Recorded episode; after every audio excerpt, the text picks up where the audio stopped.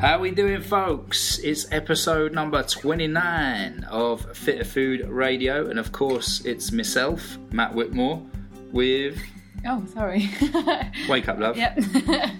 Keris just stood there in a complete daze, so I thought I'd try and catch her off guard, and it worked perfectly well. It's your podcast as well, you know. I leave this bit to you or just zone out. You do, don't you? Yeah. Okay, guys, so Fitter Food Radio episode number 29. The number 29 rings bells with me because I am 29. Way. So we figured, wouldn't it be fitting to do uh, Matt's story? I don't know if you remember quite a few episodes back, we done Keris's story and her journey, which was awesome. You know, insight into her world, so to speak, and, and how she got onto uh, this current path that she's on, and kind of the ups and downs that she experienced with her health and whatnot over the years. Because it's it's things like that that really kind of give people a, a real in, insight in, into why we do what we do, so to speak. Um, because we haven't always had it easy, have we? No. Um, you know, we've had our own health issues, and it, it's those kind of problems that make us wiser. We learn from them, and hopefully, you learn from them too. And we did say we'd do Matt's story, but I think we got a little bit sidetracked with other episodes, and maybe thought people don't want to hear about me. no, they fi- do. yes, they do. Um, so we figured, as it's episode number twenty-nine, and I'm twenty-nine, We let's do Matt's your story. Um, so hopefully, you guys will get a, you know, how I got to where I am, if you like. But I think everyone can learn from your story as well. I know I always, in fact, I learn more reading about other nutritionists and trainers' experiences. Uh, and I, th- I just find it more engaging, and I'm able to take bits away and think, yeah, yeah, that's, that rings bells with me. I'm going to try it. So I think people will have lots of takeaways. Well, I think with your, I know With with your your uh, episode, it was a, an incredibly popular episode, and you got so many emails, didn't you, and Facebook messages just saying, "Oh my god, like I can totally relate to that. Like you pretty much described me," and and and I think as well, it's quite reassuring for people knowing that with a lot of issues that you know other people might have, you've had first-hand experience with Yeah. in yourself. Definitely. Um, so hopefully uh, there'll be a few nuggets within my my story that uh, people can get stuff from as well. So should we get into it? Yeah. This is kind of weird. This is So like, I've got to take over. am I going to be doing most of the talking? I've got to do the role of interviewer here. Wow! So Don't mess it up. Matthew, welcome to Fitter Food Radio. Nice to have you on the show.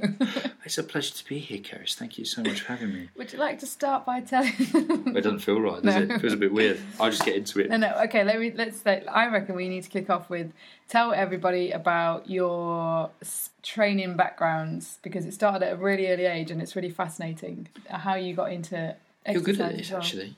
I'm going to flip roles next time. Um, well, yeah, I suppose I, I kind of, from a very, very, very, very, very young age, um, always had a passion for not even necessarily training, if you like, because I suppose when you're younger, you just, you know, the things you do as training, do you? You do it because you enjoy it. And Yeah. I always had a huge passion for any sport. And for as long as I can remember, I was playing tennis, football, basketball, uh, just anything that involved movement and sport, I, I would love. And I was always incredibly competitive. But Where did you get that from? Because it wasn't your mum. yeah, I hope she don't listen to this.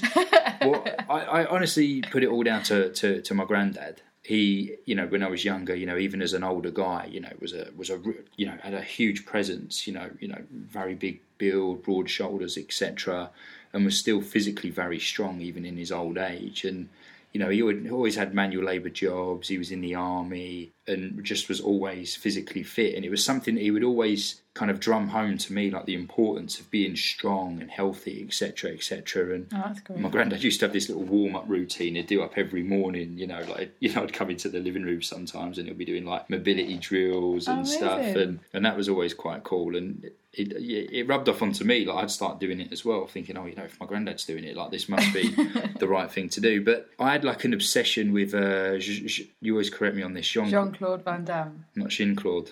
not Jean. Jean. Jean Claude Van Damme. I always thought it was quite a feminine name for such a rich bloke. I want to look like Jean. So uh, Jean Claude Van Damme was like a bit of an idol for me. Like when I was younger, and I used to watch his films, etc. And I always used to mimic what he used to do in like Bloodsport or Kickboxer and, and stuff like that. All those classic uh, Jean Claude Van Damme films. If anyone else is a fan. And uh, I kept asking my granddad, I was like, oh, can you get me some weights? Can you get me some weights, please? And he told me that he gave me two tins of baked beans. As soon as you can curl two tins of baked beans a hundred times in one go with, with full range of movement, And I was like, well, this is easy. It's two tins of baked beans. And believe it or not, I couldn't do it. I think I was about 10 at the time. And it's bloody hard. Like, I mean, how much is a tin of baked beans? God knows. 400 I grams or something? Yeah, maybe. Like half a kilo. Like, pathetic, really. And I couldn't do it. Um, but I was like, I, I was having none of it. So the next day, I went for it again and I managed to do it. Um, but it turns out he already had the pair of dumbbells for me anyway. Uh, so he was going to give them to me. And he gave me these little two kilo. And I was I was just doing like random stuff that I guess you know I thought was good. You know, like bicep curls, shoulder presses, just stuff I'd see in like magazines, side raises. I think I'd done like dumbbell like star jumps and whatnot. Like like there was no real method to what I was doing, but I just I just loved doing it. Um, and then it was only a matter of time before these little dumbbells were way too light, and my granddad bought me a full. You know, it's the old school classic York barbell set. You know, the and everything. Or... the gold plates. No, no bench at this point. It's just like barbells, dumbbells with the gold plates and the red collars. Because I didn't really know what I was doing, of course, because I think I was about 11 at this point. All I done was is literally I would do a circuit every day of every single exercise that there was an image for on the instructions pack That's amazing. with York, and it was you know it was all stuff like uh, floor presses because I didn't have a bench, shoulder presses, upright rows, side raises, barbell rows, squats, and I I literally used to do I used to do 15 reps of every single exercise, one after the other. And I'd only do one set of everything, um, but I'd just go through the whole set. So it was about like 30 exercises or something. Um, but I used to love it, and I used to literally do it every single day. Uh, Did any friends join you in this? Like, oh, God, no. really? No, but it, What did they think of you doing it? They didn't. really- I suppose no one really knew, but at school, I was kind of like Secret exercise. six secret trainer. But uh, even at secondary school, from a young age, like, I always had uh, quite big, big guns, so to speak, Yeah. um, which were kind of like like people like commented on and Yeah. stuff like that. Because you were still you trained then all the way through high school. Oh yeah, definitely. Like, and and it, my granddad was always like, uh, like it was only a matter of time before I, I couldn't fit any more plates on the end of the bar. And I think the, the I think the set was like it was only like a forty kilo set all told. But still, you know, by this point, you know, by the age of twelve and whatnot, I was doing everything with forty kilos. So then I joined a gym. I got into the gym training, so to speak. Yeah. I, I lied about my age. Luckily, I was quite tall, and I just said I was sixteen when in fact I was thirteen and, and, and joined a gym. But the thing was, is that you know I'd go to the gym, and you know I was still only young, and and I still had no real direction with what I was doing. I just enjoyed training. Um, so I, again, because you know no sense of real direction, I just thought, well, I want to train everything when I go to the gym. So I'm just going to do three sets of fifteen on every single bit of kit in the gym. That must have taken ages. I did. I was in the gym like for at least two and a half hours, like at, at- at least. You know that that was on a good day. But so at this point, you know, I'd progressed to at least knowing that I should do more than one set. Yeah. You know, so I was doing three sets of fifteen with thirty seconds rest. I vividly remember it. Lo and behold, I'd always start on the bench press. And and it's worth pointing out as well. This gym I joined was all machines. At this point, there was no free weights in this gym at all. But one didn't know the importance of free weights uh, at this point. So I'd start on the bench press, do my three sets of 15, and I would literally work my way around. So there was no, you know, I, I had an order in terms of the way I went. You know, there was no structure in terms of muscle groups trained. And, and I'd done everything like the adductor machine, abductor machine, like you name it, I had done it. And I used to do that like four times a week outside of like my, at the time it was more football as opposed to, to rugby. And you know, I suppose at that age, you know, I was I was very active. I was eating a lot, probably not much of the stuff that I should be eating. Um, What was your nutrition like then? Because it was very home cooked, wasn't it? yeah, it wasn't that bad because all my meals were home cooked meals. You Yeah. know, like my my parents and my, my nan and granddad, you know, were very big on that. There was no such thing as microwavable dinners or whatever. Everything was always made from scratch. But you know, I, I did like my Dr Pepper, you know, and my chocolate and whatnot, as as kind of kids do. And But the other thing that struck me when I first met you and saw um, whenever we visited your mum or your nan is first thing they try and do is feed you and feed you a lot. Like, yeah. and I just thought, oh my god, it's probably a good job you got into training at such a young age. Else you would have been, Right yeah, basically, because it's their thing. As soon as you arrive, it's like copious amounts of food, and uh, yeah, and I can see where you got your appetite from. Well, yeah, I, I mean, I've always been used to big portions, that's for sure, and it's certainly something that's stayed with me. When did But- you get into the rugby then? From you said football initially, so then you how did you get into rugby? Do you know how rugby came about? I mean, I, I, I do hope that people are, are finding this interesting because normally you can't shut me up when I'm talking about myself. But I feel like there's an element of pressure with this episode to make it interesting. Well, the thing was, is um, I spent all of my teens training at any opportunity, um, and I'll, I'll, come back to that a little bit later because there's probably like a little story in there that most people won't know about me that people might find interesting and yeah. can maybe relate to. But I trained because I love training; it was simple as that. Um, and then I think I got to about 16, dabbled around in rugby, like just kind of clowning around with friends, like touch rugby and stuff like that. But I'd never really played it never considered it a sport I would, would, would want to play. Bigger football fan than I was anything else.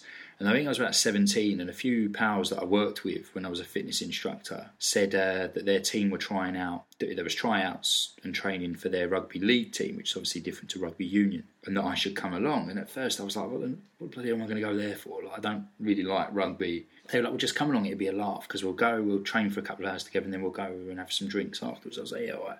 That's what sold me. I was like, oh, okay, twisting me arm. We went on to this training session, and it was quite funny because we were doing all these ball handling uh, drills. I know what you're thinking. Um, you know, like ball handling drills and whatnot, which I thought oh, this is quite good fun. And um, and then we done some speed speed work. And the thing is, I've always been quite fast, even like for my size. You know, like I suppose you could say I've always been deceptively fast. I'm not lightning quick, but I'm a lot quicker than people think I am. Yeah. So we done some speed speed drills and being the competitive side that I am, I just thought, well, you know, I obviously want to win. You know, the, this, you know, it was only like a, a 40 meter. So, like, you know, kind of said go and I went for it and I came first. And I kind of heard like the coach like mutter to one of the other guy who kind of came second. He was like, did he seriously just beat you? So I was a bit like, okay, so this guy's obviously the guy to beat. Yeah. So we had like another few people in, then we went again. So obviously all eyes were on us too. So I went for it. So I kind of gave it a little bit more, and I managed to beat him by an extra couple of yards. So the coach came up to me and said, "Like, who'd you play for?" I said, "No one. I don't. I've never really played rugby before." And he was like, "You're our new winger." and I was like, and I suppose I was so touched by the fact that this coach wanted me to play on the team. You know, it was it was a really big deal to me, and, and that was it. And I kind of got into the rugby, and I'm sure if I doubt the coach is listening to this, it took a good while to even get me to be able to catch a ball properly. Oh, that's reassuring. When Matt and I, had to just tell people, when Matt and I do courses, so we've done trained in kettlebells, we've done CrossFit courses, we've done loads of stuff together, and you can nail everything on the first try. So, like, you could snatch well, a kettlebell. I wouldn't say the first try. You could do a handstand. I appreciate your kind words, Kels. Honestly, but... and then I would just sit there grumpily in the background, trying and trying and trying to master a skill. Like, you're, not only have you got the sort of strength component, but you do have really good sort of um, agility and proprioception, everything oh, sort of. Thanks, which I, but I was going to say, I'll put it down to sports because of your sports specific training. In uh, when we would run Fitter London classes, you would sometimes do the rugby drills, and it was amazing because not only did people, it was so refreshing because it's more of a, a game element to it, which everyone loved but it was something new to focus on, like like catching a ball or trying to pass yeah. to a team member and stuff. And it's hugely popular, and that's why we always say to people, try and find like sports that Sport, you love, yeah. yeah or well, I know that like touch rugby hobby. is getting really popular now. I quite fancy a go at that because what puts me off rugby is the clashing. Yeah, I think it's what puts most people yeah. off. To be perfectly honest with you, cauliflower ears.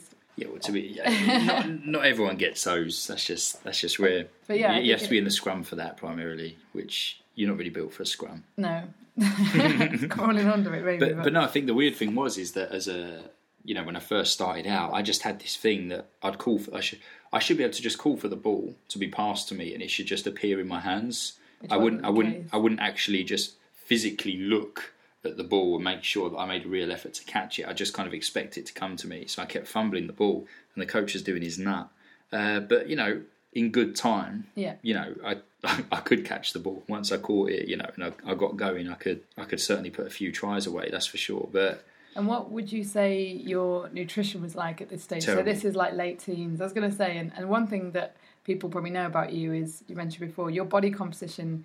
It's not like you're one of those people who had to sort of start looking at macros and things like that at an early age. You generally were quite lean and fit and healthy. I, I don't. I don't know about healthy. No. So in I was hindsight, say, what, what would you have said nutritionally, what was typical breakfast, lunch, and dinner?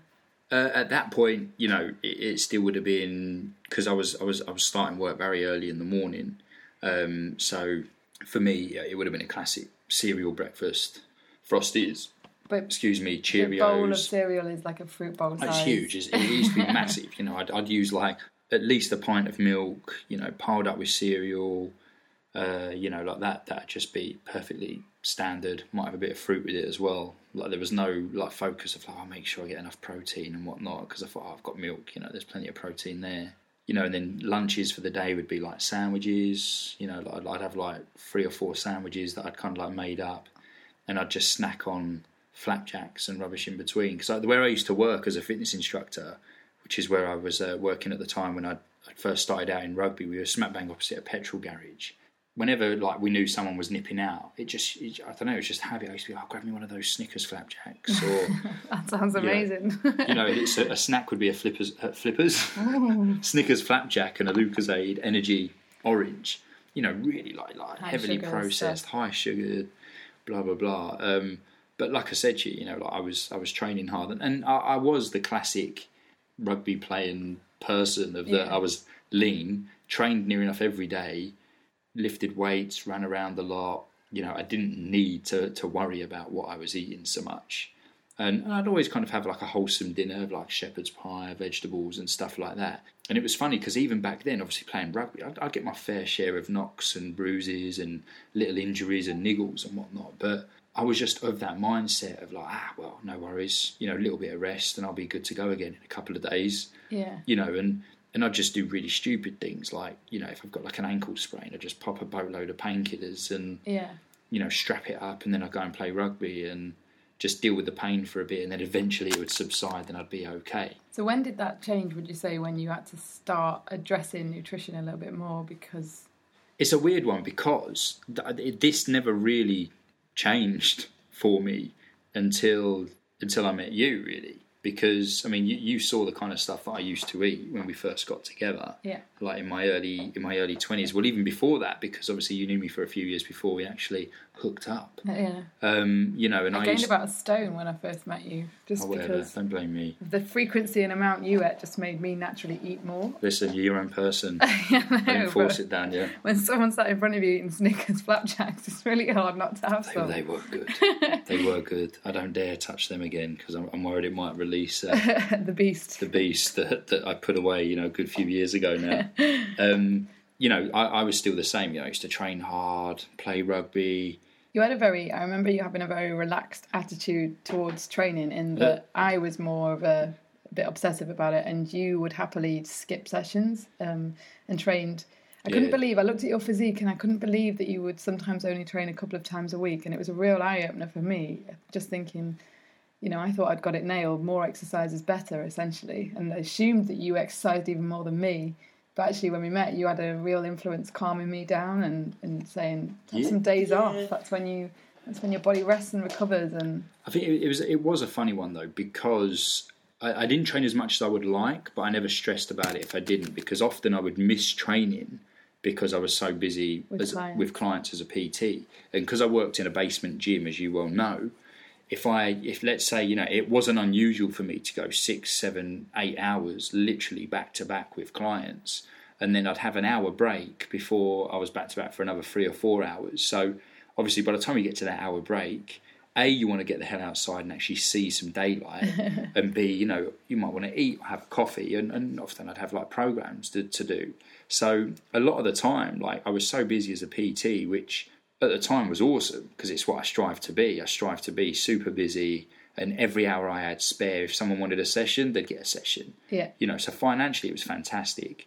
takes its toll. It, well, it did take its toll Yeah. massively, and But also, I think, um, but it is interesting that when people see you, they would assume that you are doing some sort of really comprehensive program and, you know, very, you know, strict in what you do. But actually, you would often sometimes train in like 30 minutes. Um, Yeah. You know, you, you were very much like, I'll take what I can get at this. And you still are now. I, I still am now, but I'm, I'm just smarter about it. Because Yeah. back then, I would I'd literally, you know, whack a couple of twenty plates either side, do a set of ten, and be like, right, boom, warm up's done, and then wallop, just whack like a ton more weight on, and next thing you know, I'm doing like, you know, like three rep max deadlifts after like a, literally like a thirty second warm up, and Yeah.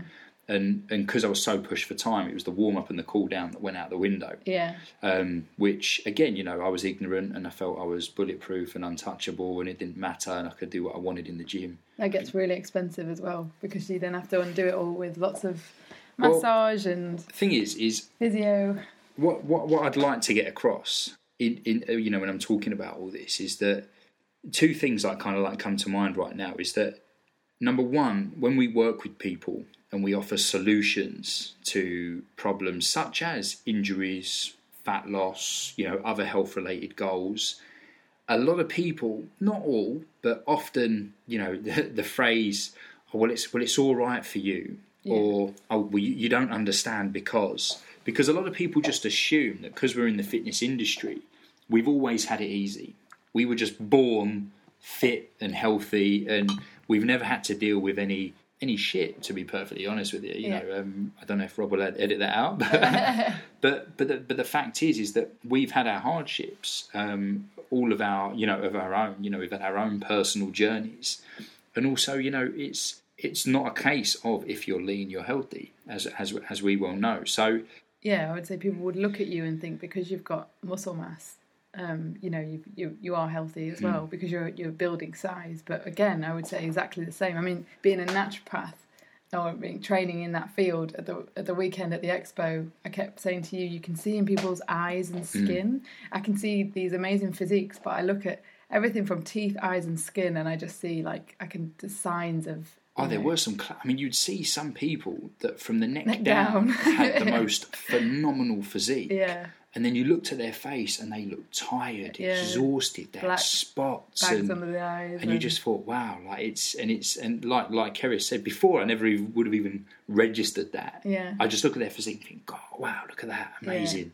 But then you know, there's always more to the to the picture. There's always a bit more to the story. But but what I was going to say was is kind of going back, and we've mentioned this on previous podcasts, and we talk about this a lot at our seminars of uh, of orthorexia yeah.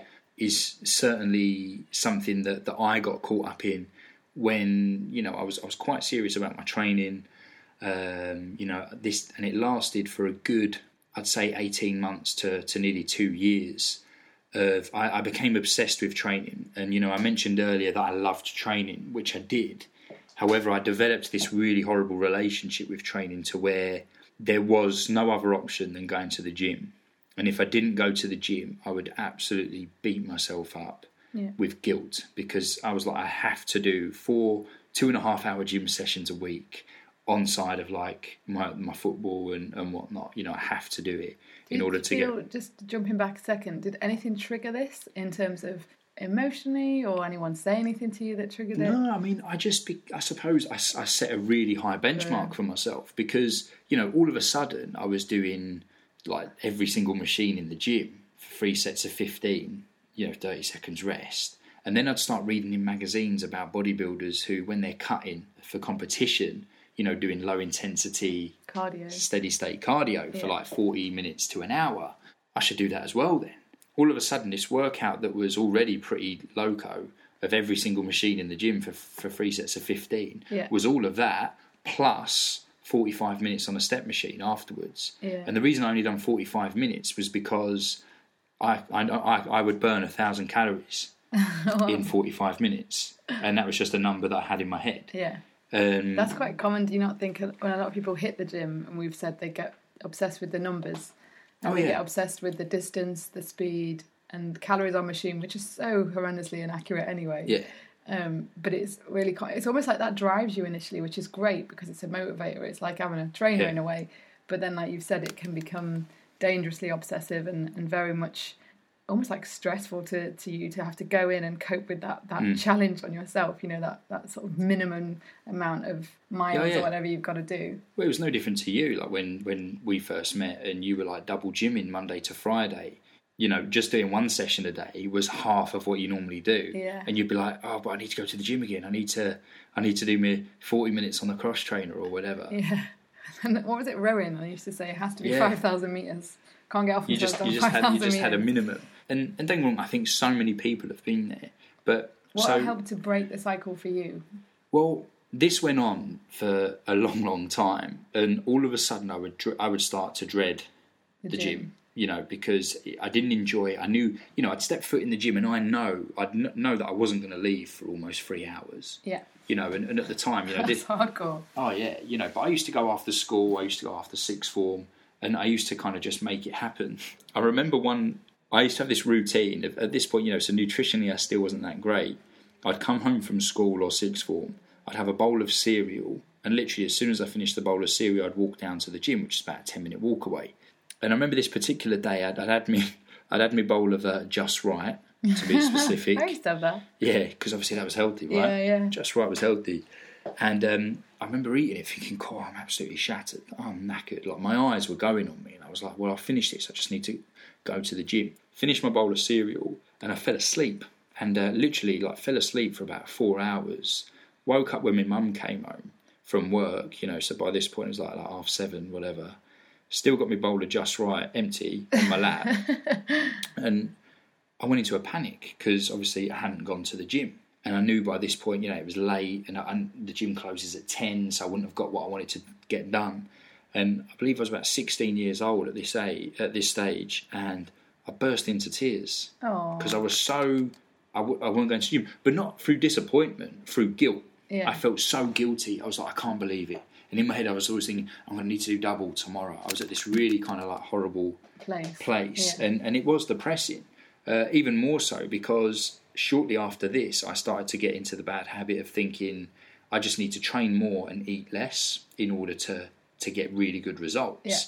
And and this is wasn't even to do with fat loss. This was muscle building. So there's me thinking to build muscle, I need to eat less Yeah. Which is which, not the case. which is not the case. So all of a sudden, my big bowl of cereal in the morning went down to half. Oh, then, I, Oh. then I read that cereal wasn't very good for you. a box. yeah, it's just one box instead of two. yeah. And then I realised cereal wasn't very good, so I went with porridge. So I done porridge, but I added no sweetness to it at all because sugar was bad, right? And then my sandwiches, all of a sudden, I was fat phobic, so I stopped having butter in my sandwiches. I stopped adding like uh, any kind of sauces. So sometimes I'd have like a chi- chicken and pickle sandwich. yeah. All of a sudden, it was like the pickle went. So I just have plain chicken in between two dry pieces of bread and loads of salad. And obviously, there's no enjoyment factor to that Yeah. at all. And I'd, I'd like snack on like celery sticks and carrots and whatnot. And for a good chunk of time, like my, my whole life pretty much went on hold because nothing came before the gym. You know, I, I wouldn't wouldn't go out drinking with my with my friends. I mean, at this point, I was quite young anyway. But even you know at that age, like my mates were drinking and stuff, and Yeah. I was I completely excluded myself from that, which wasn't necessarily a bad thing. But it wasn't like I was not going for something else that I enjoyed more. Yeah. I was just you know Staying in. staying in or you know training or whatever. And the thing is, my friends respected me for it because I was incredibly disciplined. You missed out on some of those. I, I hated it. formative I, I years of- absolutely hated it, and I was low. I was depressed. People would comment on my physique, even as like a you know someone that young. You know, I'd which drives you to I, keep I- going. Really, I had more it? muscle than like a lot of adults at that age, and Yeah. you know I did pack on a lot of size. So, you know, I suppose because my I suppose my hormones, etc., etc., you know, were working in my favour, and I had, I had a good physique on me, and that was kind of always my reward. Yeah. Even though I felt like shit, I was pretty low Yeah. You know, and and and, and it, it was a really dark stage for me to, to kind of have that obsession, and it lasted a lot longer than I would have liked. But to answer your question about Broke it. what broke that, it, it, Someone wafted a Snickers flapjack under your nose. like- walked past Greggs one morning, and that was it. Game over. Smash a sausage roll. Two sausage rolls. Um, no, do you know what it was actually? Um, there's a, a, an Australian strength coach called Ian King, um, and this guy is absolutely phenomenal. Um, I've been to two of his workshops, and he's ridiculously straight talking. And I suppose a lot of people love or hate him because he is incredibly direct, and but I like that. Yeah. I, I think when it comes to health and everything, like you, it, you should have a direct approach because this is like your health. Anyway, Well, I was going to say, just to um, intervene, there are stages. I think both me and you wish someone had intervened at some point and spoke Yeah. to us a bit more directly. sort your life out. Yeah, because we did have like you have physios and you had both of us have had coaches who've tried, but maybe we just thought we knew better. And I almost wish someone had just literally slapped me around the face and said, "Get a grip and stop, stop being you know you're doing yourself harm, but you deny it. do You know what I mean? And lots of people do that. Oh, they- denial, yeah. Yeah, they're, they're, no, no, no, um, because of this, this, and this. That's the thing. I think everyone kind of has these excuses that they've been using for God knows how long. yeah, and they, they, they think that they're acceptable. To Yeah. them, they're acceptable reasons for, for, for them not to kind of achieve what they want to achieve. But then when someone does turn around and go, well, that's a load of toffee. Yeah. Like, what kind of excuse is that? Like, you know, you should do this instead. And sometimes, like you say, like when you've got someone who is direct enough to just point it out to you and just blatantly point out that you are making excuses and Yeah. lame ones at that, and you are, yeah, it does make you think, well, actually, Joe, they're bloody right. I'm going to do this. But Ian King, funnily enough, I'm, I'm a huge fan of him now. But it wasn't until I actually met him that I had a flashback to, to an article in Men's Health magazine, which was written by Ian King. Yeah. And it wasn't until I met him that I, I made the association. I was like, oh my God. You know, and I felt like I needed to go up to him and say, me. like, you saved my life. Because I read this article, and it was actually a pullout, I believe, from a Men's Health magazine. You know, when I was like, you know, I think I was end of like my my 16th year on this earth. Yeah. And it was broken down into three stages, and it was about building a solid foundation, uh, putting on some muscle, and then getting seriously strong. The good thing was, is the guy. I mean, you know, I think humans, you know, we're very visual. You know, like we're very, very visual people, and what we see obviously has a huge impact to kind of like our thought processes. Hence the reason why clever marketing and promotion and stuff work. You know, because you know we see these physiques and figures that we aspire to have, Yeah. and it goes a long way. The product could be crap, but it does go a long way, Yeah, right? But anyway, the guy that was used, like for me, I was like, that is what I want to look like. He was muscular but athletic. Yeah. Like he looked like he could sprint but also lift a house, you know, and and I was like, that's how I want to be. And um, anyway, I was reading this article and it had all these different training regimes and all of that. But then the nutrition aspect of it, you know, you need to eat more calories. Like if you're not eating enough, you're not going to grow, you're not going to recover.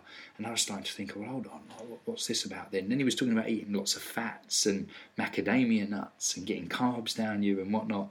And I was a bit like, oh, I'm not eating anywhere near what you as, need to. as, as much as this. Like, I'm, you know, what the hell's going on? And it was almost immediate for me because it was for the first time I'd really looked at something that gave me an element of structure both in my training yeah, and my nutrition. Plus, there was a guy in there who I had a man crush on, who you know had the physique that I aspired to have. In fact, this is so lame, but I'm pretty sure two days later I took the pull out to the hairdressers. I was thinking, "Can you cut my hair like that? That's the hairstyle that I want." no, Yeah, it's funny, isn't it? but anyway, so and I'm not joking. All of a sudden, I had this excitement again, and I remember going to the gym, you know, smashing the workout. I followed like the post-workout nutrition protocol to a T. I was stuffing my face with macadamias. Yeah. Porridge was back in. There was a bit of sugar back in as well, and I was having these treats. And one of the recommendations he said to help you sleep was to have vanilla ice cream with peanut butter before God. bed. Boom! I was on that, and uh, honestly, I can't even explain to you. It was like I'd been released from a prison sentence yeah, because all of a sudden I had so much energy. My training was going phenomenally. I put on so much muscle because I remember starting this in the uh, when we'd finished school, Yeah. and I was about to kind of go into like my kind of like college years and whatnot. And I came back and was like bloody hell, man! Like what the hell has happened to you? Like I just put on so much size. yeah, And so Ian King saved me, and it weren't. But it wasn't oh. until I met him when I first done his course two years ago now yeah, that wrote it because he pointed it out in his thing. He said that apparently his that issue was the biggest sell. It's the it's currently still the biggest selling back order.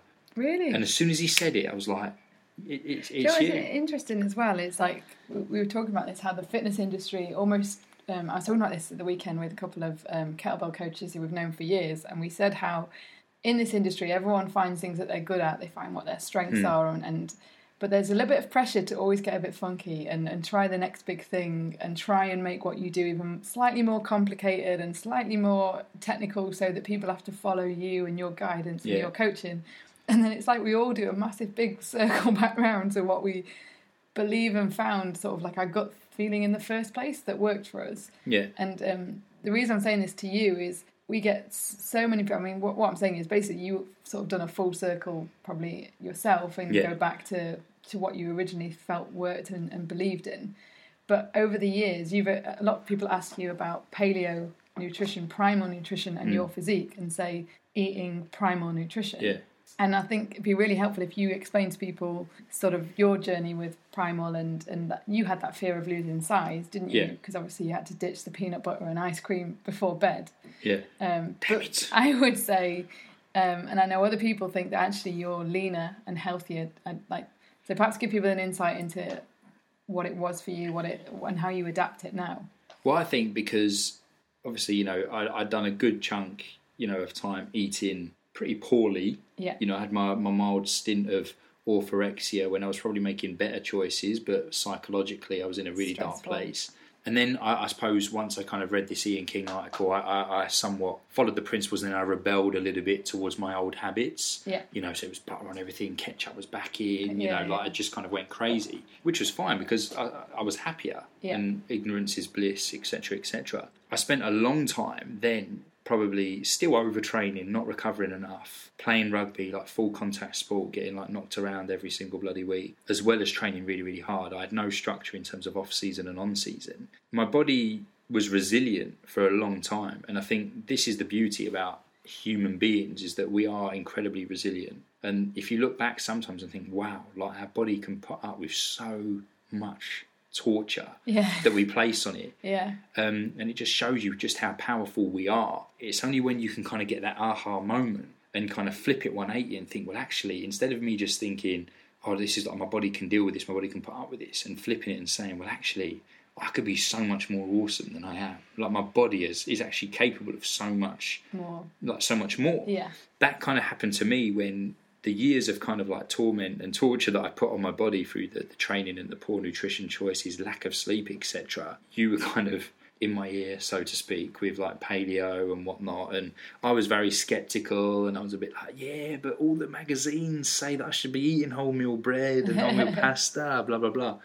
I could see that you were incredibly passionate about it. And, you know, every time I have mentioned an injury or bloating or whatever or a skin issue, like you always had an answer. You always had like a comeback. And I thought, I need to give this a try. I did, didn't I? I kind of Yeah. like was like, right, okay, it's all out, all the pasta. Uh, I went to the classic kind of meat and nut breakfast. Um, We used to cook. Do you remember when we first both got into it? my brother said, I don't think, it," because we live with my brother, and he was like, You're always in the kitchen because we used trays and trays of root vegetables. Do you remember that? So that's where our um, coconut butternut squash came from because I would just Yeah. put literally a whole squash in coconut milk. And um, if you remember, we just Cook was like almost always, on. always on because I was conscious that you would need to feel like you had enough. Um, to make this work for you, Yeah. and so that you didn't have that panic of I'm going to lose size. But well, I suppose because there was that worry, you Yeah. know, and I think there's a lot of guys out there that lift weights who, who will totally relate to this because I was just a bit like, I'm going to get skinny, like all the years of that I've worked hard to build this physique. I, I, I was always eating because you kind of said you can, you don't need to eat less, you know, just avoid these things. So I was just eating, you know, lots of protein, heavy food, lots of fats, and I was still having carbs, I was still having potatoes and whatnot. But um, coffee went down to one a day. It was only sweet potatoes at that point. Yeah, I think, it was. yeah, I think you're right. For five days, I felt horrendous. I felt lethargic. I felt constantly thirsty. And I said to Keris, I was like, "What are you doing to me? Horrendous. I feel hungover, even though I hadn't touched a drop of alcohol." But Which Keris, actually, uh, just interesting that I've had a few people say that since, and you have as well, haven't you? That first week is like going through a severe detox. it is crazy. And obviously, I was pretty damn toxic, clearly, because I felt horrendous and I was ready to throw the towel in. But Keris reassured me, like, no, no, no, you're detoxing, it's natural. I checked it out online as well, and everything I'd read online said the same things. So I was like, oh, okay. And then on day six, I remember waking up about half an hour before my alarm went off. You know, bearing in mind that we used to get up at about quarter to five. You know, so I'm waking up like just after 4 a.m., full of energy, like more than ready to get out of bed. Got up, made my breakfast, had a coffee, and had energy all day long, like enjoying my food. Had a, an amazing gym session. My rugby performance went through the roof because I was recovering for a change Yeah. um, you know, and, and, and fueling my workouts more. F- from that point on, quite simply, like the rest is history. Because when you feel like, you know, how kind of like much you were holding yourself back before, I want to feel like this all the time, or uh, most of the time, uh, at the very, very least. And Just you know. think in the. I'm trying to think in the beginning. Did we? I know we went very strict for a while, and the only thing we would have is dark chocolate. If I remember rightly. yeah, But I think we did have a little bit of a, a tiptoe into it where we just ditched things like bread. So we stopped Mm. having the bread basket. But as I remember it, we didn't do that many cheat meals because we felt we could make better things ourselves. And that's Yeah. sort of where the book Well, came we- from, the wasn't funny it? thing was, we, we actually stopped eating out, didn't we? Yeah. Because it was never as good. It, we were a bit like, on, this car, I feel like I can make better myself. Yeah. And, and and which was great because we saved a fortune. You know, we're cooking all our own food and whatnot. And I don't know. And just I suppose since then, you know, like you, we've just tweaked things to to kind of meet our goals, haven't we? Like because I think for a spell I was probably too low carb, and then eventually like that kind of caught up with me a bit, and I was a bit like, oh god. And I remember saying to you, I don't feel as hot as I did before. You know, I was like bloody jumping off the walls, like you know, felt amazing, and all of a sudden I feel like that's gone, but nothing's changed. I'm not doing anything differently, and We say that, I mean, we said that on a previous podcast, but I think with men, especially, especially someone of your activity levels and being a personal trainer, that you just, I wouldn't take the carbs down. Essentially, I would keep them in there, and Hmm. you could would have things like white potatoes and, and rice and root veg. Um, and we've both agreed on that coming forward. Some Yeah. guys, I think, do really well cycling their carbs just because maybe of a of their history of being overweight Yeah. and hormonal, possibly not hormonally optimized. But most guys like you, and I know um, if you remember, both my brothers had the same thing where they went onto paleo and dropped weight drastically. Yeah. And I said, well, just get back in with all the carbs. You know, it's just not just different sources. Well, I think a lot of people make the schoolboy error, so to speak, Yeah. just assuming paleo is a low carb diet. yeah, It's not that it's low carb, I think, but if people are consuming a lot of breads, a lot of pastas, which are incredibly carbohydrate dense, yeah, if you take those away, you know, a lot of people don't think to replace them with potatoes, yeah. fruit, vegetables, And also, you know, even some rice maybe or something. But if you actually I actually saw somebody this week who had tapped his calorie his intake in for a day, um, thought he was doing amazingly well, eating was barely hitting fifteen hundred calories. Yeah. Which for a man trying to put on size, you know, you've got to. So I, you know, I sort of gave him a new calorie target, a new Yeah. macronutrient target, and new training plan, and said like we need to turn this around. But it's not about calorie restriction, which you mentioned earlier. But if you go onto my fitness pal, what's really interesting is it still tells you how to reach your target weight through calorie restriction.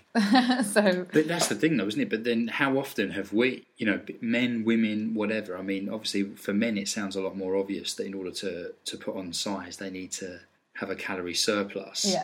You know, sounds pretty obvious, but a lot of guys are actually f- so far from hitting that kind of goal, it's untrue. But how often with women, or even sometimes men, from a fat loss perspective, are they massively under eating? Yeah. and in fact they actually need to eat more we increase people's calories and their carbohydrates or you know other macros and lo and behold they lose weight and we say this a lot but we can't stress it enough right that no, no.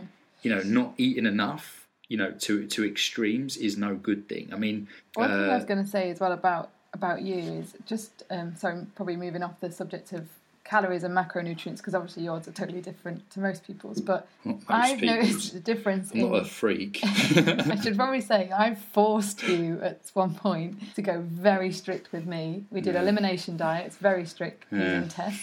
Then I forced you to do like um, our, detoxes. our relationship was tested Yeah. at that stage And we talked about this on holiday, and you mentioned how sometimes such an added stressor for you that you almost don't benefit from the, the nutritional principles because I'm so forceful with it. And actually, what works for you is maybe being a bit more lenient. From my position, what I get frustrated with is um, I know you have some gut issues. I'm pretty convinced you're lactose intolerant. So, everyone you know- knows ice cream doesn't contain lactose so I always. there's but then I scientific always, studies that prove this you make the most amazing coconut milk ice cream, which obviously is going to go out soon. But you can make some fantastic, like dairy free desserts. But I know what you just insist when you're out. But I actually think that works better for you because sometimes I just think you've even said it if the situation is right and the people are right and we're relaxed and enjoying it, that 80 20 for you, it's it's more like 90 10 really. And actually, not having me in your ear going, well, at least don't have the, the It's cone. funny. It's so funny because sometimes I'll eat something that you know I'll get myself. I'll be like, Do you know what? I've been training really hard this week. I- I've been really good with my food. I'm going to have a dessert, which might be like a brownie with ice cream or something. And and the funny thing is, is sometimes I'll glance over at Keris, and I can I can tell I know exactly what she's thinking.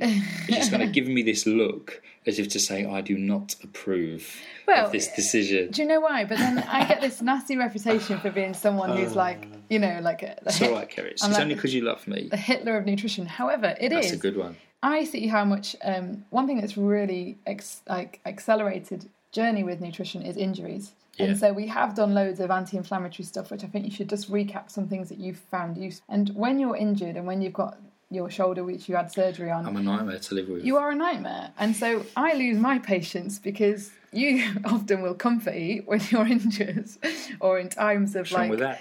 you know when when we're stressed with the business you immediately go for comfort food and i get angry because i think this is gonna it's gonna flare up your injuries you won't be able to train you'll Yeah. be miserable you'll be a very ineffective business partner for me which makes me angry so that's why it's a little bit selfish You're making out I like lock myself in a room with just cake and chocolate and ice cream. no, but I try and out. I try and stop the cycle, the vicious Leave cycle, before it happens. We're very different when when we're stressed and when we might have business issues. I go the other way. I go uber clean because I think I need to fuel myself through Hmm. this. I don't want to be dealing with any sugar hangovers or feeling guilty about anything. So I go uber clean, yeah, and you go really like I sod it. yeah. Maybe And it's, some ice cream. it's- organic though. I always go for organic, don't I?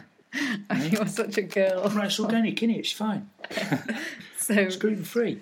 but tell people what you experience as helping you with with injuries because I think that'd be useful. Oh, like for, for me, I mean, I must admit, like after my when I had my shoulder, I developed a shoulder injury that for me, because at this point, you know, when my kind of I had an injury to my right shoulder which kicked in. Initially, just like a dull ache that used to just twinge when I do like pressing movements and so. Just tell people what you did. No, no.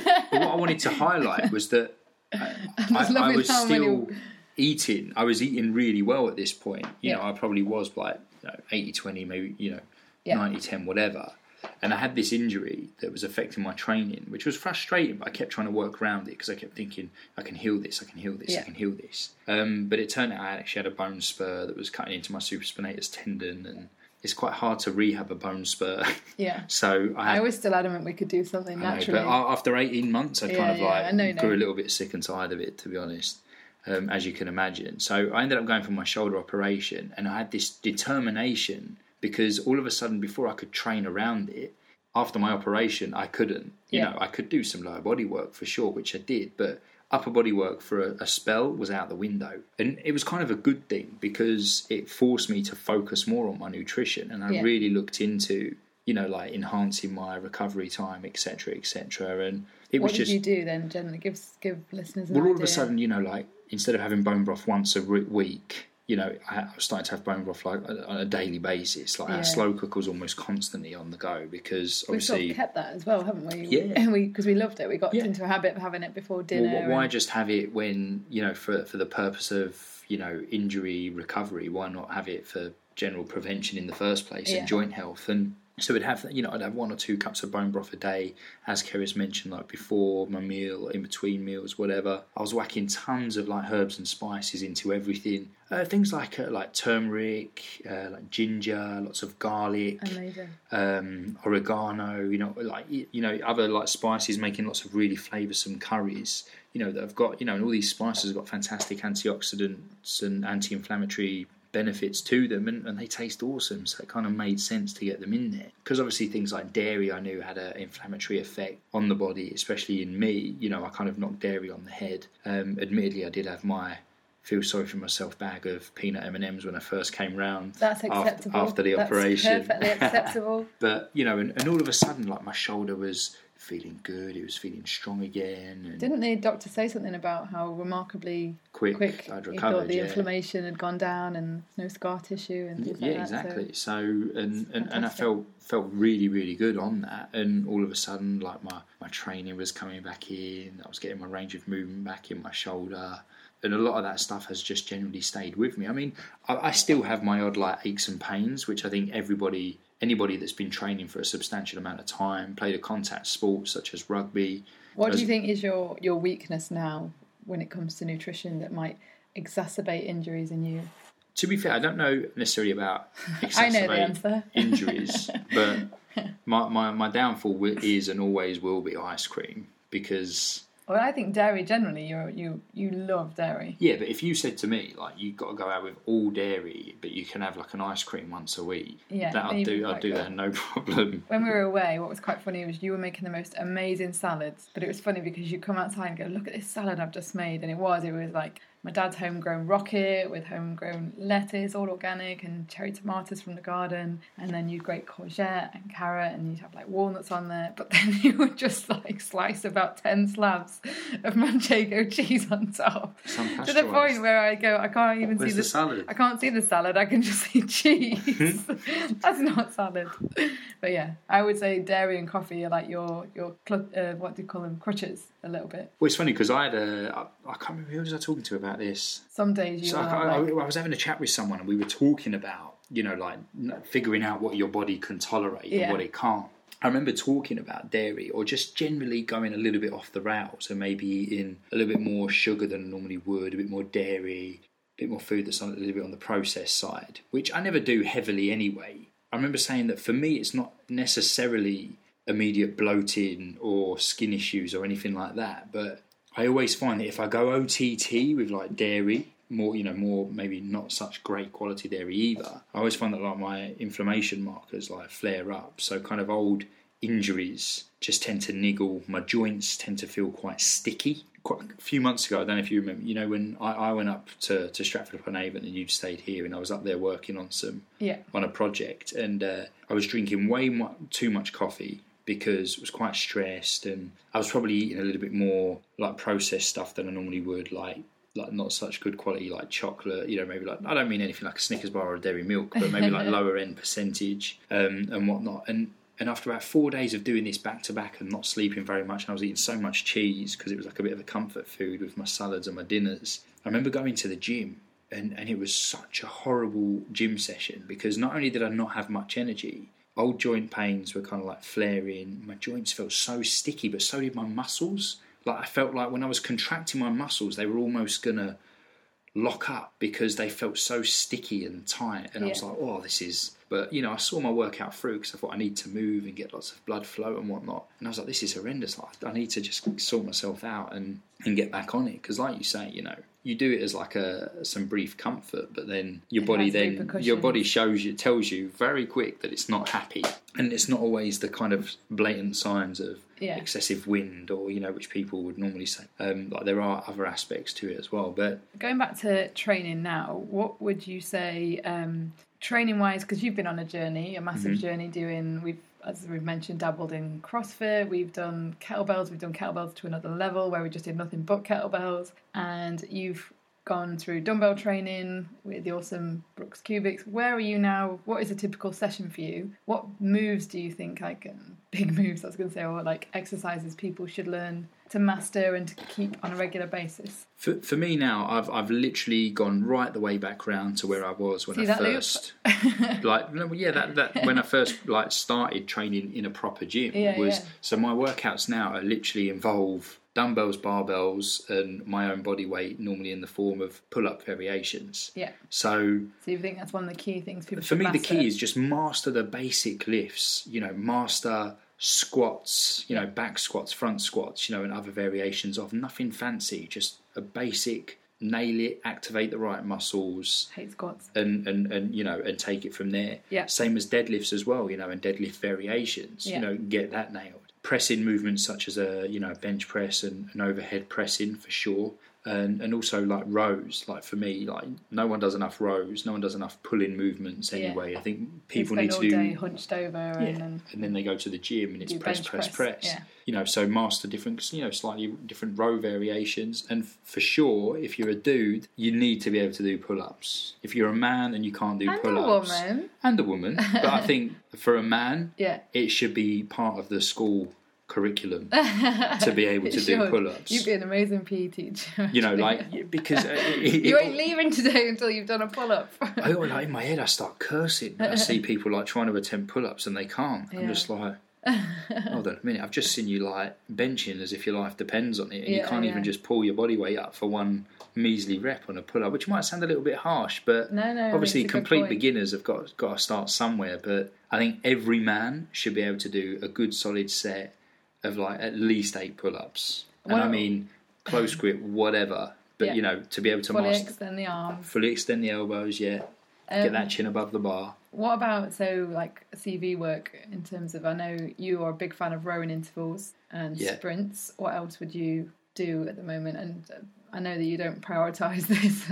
I don't prioritise these, but then at the moment, my my, my current training uh, routine is very high intensity. It's very very you know like very brief rest periods. yeah. You so know, your heart's going anyway. heart, heart rate's through the roof. You know, I'm sweating like a good one. Um, but for me, those were always the main. I used to do rowing intervals. Sometimes I'd blast some higher distances. You know, I'd go for, for 5,000 metres, 10,000 metres just because I was feeling particularly That's crazy. not an interval though, just to make No, that clear to people. That You- was didn't, it. didn't you just say cardio at the beginning? Yes, though? yeah, sorry, Right, yeah. no, but I would do like intervals of like a typical one for me is I might do ten sets of one hundred meters, Yeah. uh, with about a minute's rest in between. Yeah. Um, or sometimes I'd take it up a notch and do like two hundred to two hundred and fifty meters. Again, I might rest for a minute, maybe a little bit longer, because obviously due to the to the longer duration. Incredibly crazy, five sets of five hundred meters Ugh, on the rower. And again, you know, you could do like a minute to two minutes rest in between, depending on uh, your conditioning and what your goal is. But something I would do um, when I used to do rowing, because I'm a, I'm a performance guy, I like to perform. It's not just about out and out fatigue for me, it, and, and especially when it comes to trying to develop explosive power, which was always mainly why I used to use the row, especially with my rugby. So I would do, let's say, for example, the 200 meters. Uh, and actually, we'll use 100 metres because it'd be a little bit easier. I'd do 100 metres, right? I'd do 100 metres as quick as I could. And it would often take me about, on average, let's say about 16 seconds. And then I'd rest for a minute and I'd still kind of average like 16 seconds. But obviously, over time, I would fatigue and my, my, it would take me longer to complete the 500. But what I would do is I would literally give myself a, a 1.5 second leeway. So sometimes I would keep doing a set of 100 metres until I fell Off so let's say yeah. on average it was 16 seconds. I would then give myself a maximum of 17 and a half seconds to complete the 100 meters. And then when you go over that, you'd stop. and if I, yeah, and then I'd stop. Okay. And then I would know that and then once I could get 10 sets of 100 within that, I would then either bump up the distance or reduce my rest period. So typically what I would then do is do 100 meters and rest for 50 seconds instead of 60 and then see how many sets I can do before I fall short of my and then I'd gradually start to build it up that way. And that was a That's great it. way to build up my power Yeah. as well as like you know like some solid anaerobic and anaerobic conditioning because my heart rate would be through the roof. But also, it's a great example of how uh, a lot of people don't challenge their workouts enough and change them up enough. So, although we said we did have phases of being a bit obsessed with numbers, it's still good to give yourself a benchmark every now and then to be able to beat rather than just getting on the rower and saying, I'm going to do eight intervals of 100 metres. But that's it. Like for me, there was that element of surprise because it wasn't like you said, like I'm just going to do whatever it takes to do ten sets. Because sometimes on that particular day, I might be a bit tired. I might not have recovered fully. To where actually, in order to get good quality sets, I can only get seven. The, re- the if I'd done three more, it would just be sloppy, shitty. You know, like Yeah. massively fatigued reps, just doing it for the sake of. Yeah. And in my eyes, I would be getting nothing out of that other than just knackering myself out. You, you know what I mean? Yeah, Whereas if you have that challenge of like, actually, I could be on it for seven sets, I could be on it for 12. Yeah. Who knows?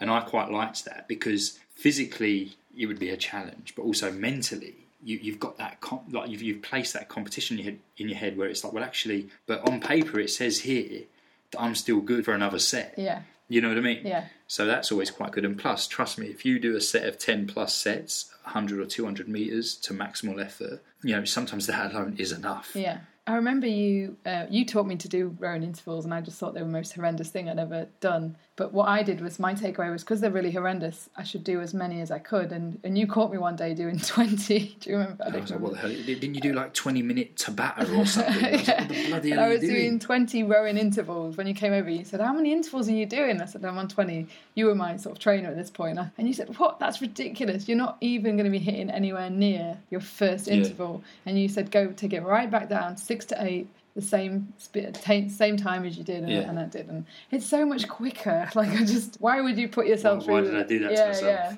But one last thing I think we should finish on is tell people where you are now. What is a typical breakfast, lunch, and dinner for Matt? So typical breakfast for me, um, I've found that I do incredibly well on a protein and fat based breakfast. Yeah. So Do you have that as soon as you get up? it depends. I mean, because ideally I like to get my training session done first thing in the morning. Yeah. So, which we didn't do today because went to take Hamish for a walk, who then hurt himself chasing a squirrel, and we spent the morning in the At the vets. vets, yeah. but typically, I would get up, I'd have my amino acids. Yeah. Um, I'd go to the gym, I'd do my, my hour or so at the gym, have my post workout shake with protein and carbs. Uh, typically, I'd have whey protein shake by Solgar Whey to Go. Tastes pretty awesome and au naturel as well, uh, with like a banana. If it was a particularly glycogen depleting workout, which is kind of a lot of what I'm doing at the moment, um, I'll have like maybe some rice cakes with that as well, just to vamp my carbs up a little bit more. Then I, I always do tend to have a small amount of carbs in my first meal post workout. So I might have some leftover potatoes, mix them with maybe some leftover vegetables, and do myself a little bit of bubble and squeak with some eggs, uh, maybe a bit of avocado as well. So I'm getting some good proteins, good fats there also. Um, and then, but then again, I do like to so if I'm not training though, I will have a protein and fat based breakfast. So on that day, I might just have smoked salmon, eggs, avocado, or some bacon and eggs. Um, you know, and have my fish oils. Lunch typically I don't have carbs, so I'll have more of a protein and fat based lunch as well. So again, I may well have I don't know a steak with some salad and some vegetables, and and and steam the vegetables, and then just top those vegetables with a with a bit of butter, melt the butter on, which tastes phenomenal. But I always have carbs with my dinner. So again, it might be the form of bit of sweet potato, bit of new potato, uh, even some white rice maybe. Um, I, I, like to try and go for leaner sources of protein in the evening, as not to kind of overload my digestive system. So maybe some like some some white fish or some chicken or turkey, as opposed to like a heavy red meat or something. Um, and again, vegetables and salad are always present. Like I said, with the carbs and, and snacks. Any snacks? Snacks. Uh, I, I love coconut flakes, macadamia nuts, walnuts. Um, sometimes I might just have a like a whole avocado with some nuts as well. Again, this is when I tend to listen to my body, and, and if, if I've been training particularly hard, you know, quite glycogen depleted, I may have more carby based snacks. So I might have some a banana with some some almond butter or some cashew butter or something like that, just to kind of keep my carbs and my fats up. A little bit of a protein hit as well. Um, but I think essentially for me, I just I'm at a stage now where I, I'm quite good at gauging what my body wants, and I just I've made this connection now that when I'm doing strength training, I don't need as many carbs as when I'm doing hypertrophy training, which is what I'm doing at the moment. And I, my body just wants carbs, and Yeah. my body responds well to having them, but just not all the time. Um, so So more more on training days than Definitely, Yeah. I definitely up my carbs on training days because you know I do like I, I do firmly believe you know I'm a relatively lean individual and I do like getting carbs in my post workout window for sure. I think that really works well for me.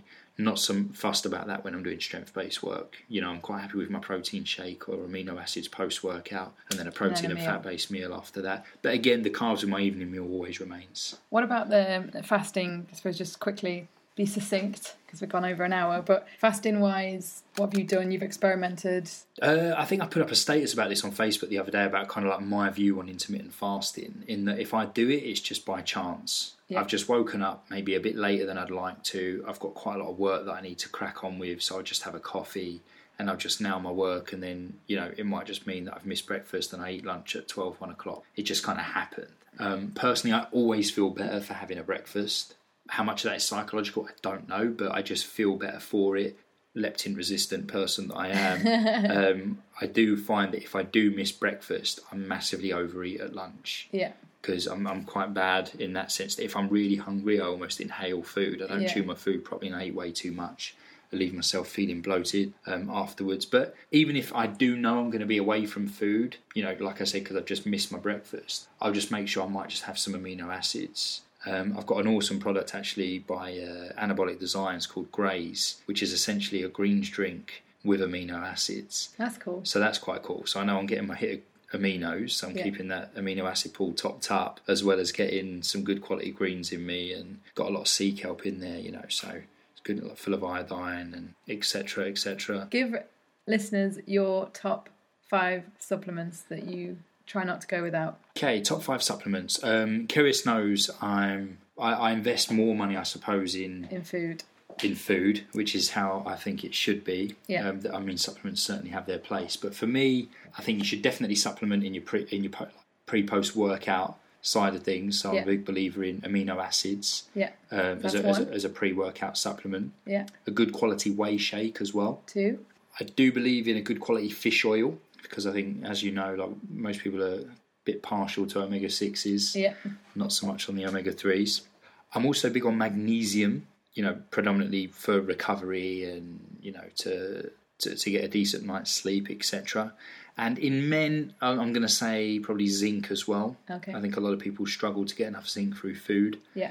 So again, that that, that would go in there. Is that five? That's five. Wow. I mean, yeah. So that was quite easy actually. I thought I was going to struggle. No. You know, so for me, I mean, it, it, you know, this is coming from a perspective of someone who trains, who enjoys training. So that's why obviously the, the workout supplements are in there. But you know, they, they probably invest too heavily in pre post workout supplements and take every supplement going glutamine, creatine, pre workout, yeah. post workout, fat burners, blah blah blah, thinking it's just going to get them amazing results and pay not alo- enough attention to, Nutrition. to, to proper nutrition and, and my other biggest supplements. biggest bugbear is you, if you can afford all of that, you should be in organic. Which should never be at the expense. No, no, but you should be of- eating good quality meat, wild fish. Yeah. You know, really investing in that first before you start looking at whey and BCAAs and fat burners. But Yeah. naturally, people want to go there first because it's you know clever marketing. But I do think that think of how many times you eat a week. That should be your priority.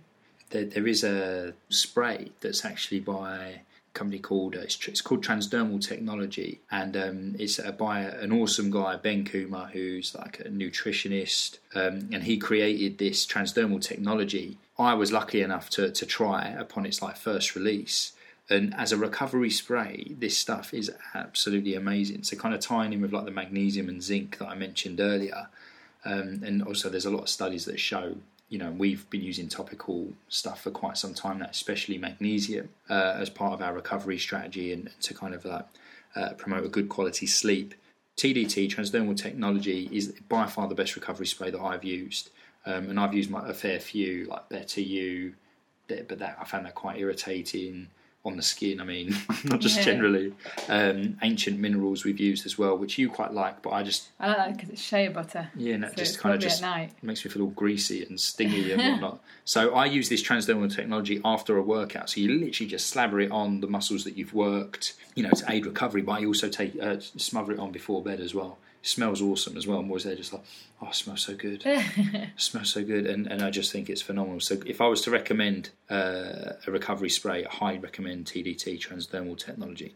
I hope you're not sick of the sound of my voice at the end of that. Um, it did feel a bit bizarre just kind of waffling on about myself for so long, but I certainly hope there were a few things in there that you could maybe relate to and give you a better idea of what my journey is like and, and what's kind of got me to where I am. And as I mentioned earlier, the, the human body is incredibly resilient, but don't abuse it, as I did for many years, you know, especially when I was working two jobs, stressing, lack of sleep, training, drinking, placing this huge stress on my body, thinking I'm young and indestructible because it does catch up with you. Your body will put up with it for, for a certain amount of time before it just puts its foot down and says no more. So don't take advantage of it, guys. Look at your nutrition, look at your recovery. You deserve to feel awesome every single day, or certainly most days, um, which I know I certainly do now. Do you? Yeah, I do. Good. It's a great message. It is a great message, isn't it? And I didn't even rehearse that. That was just in the moment, freestyle. Awesome, guys. If you've got any questions based on this podcast, guys, um, please, please, please get in touch. I'll be more than happy to help. Um, don't start leaving any reviews that. I wish Matt would just shut up, going on about himself. But no, guys, on a serious note, please, please leave a review, leave a rating. It goes a hell of a long way with us. If you love these podcasts, share them, spread the love if you think people are going to benefit from them. Uh, thanks for tuning in again, guys. See you over in episode number 30. Awesome. Nice one, guys. Bye. Bye.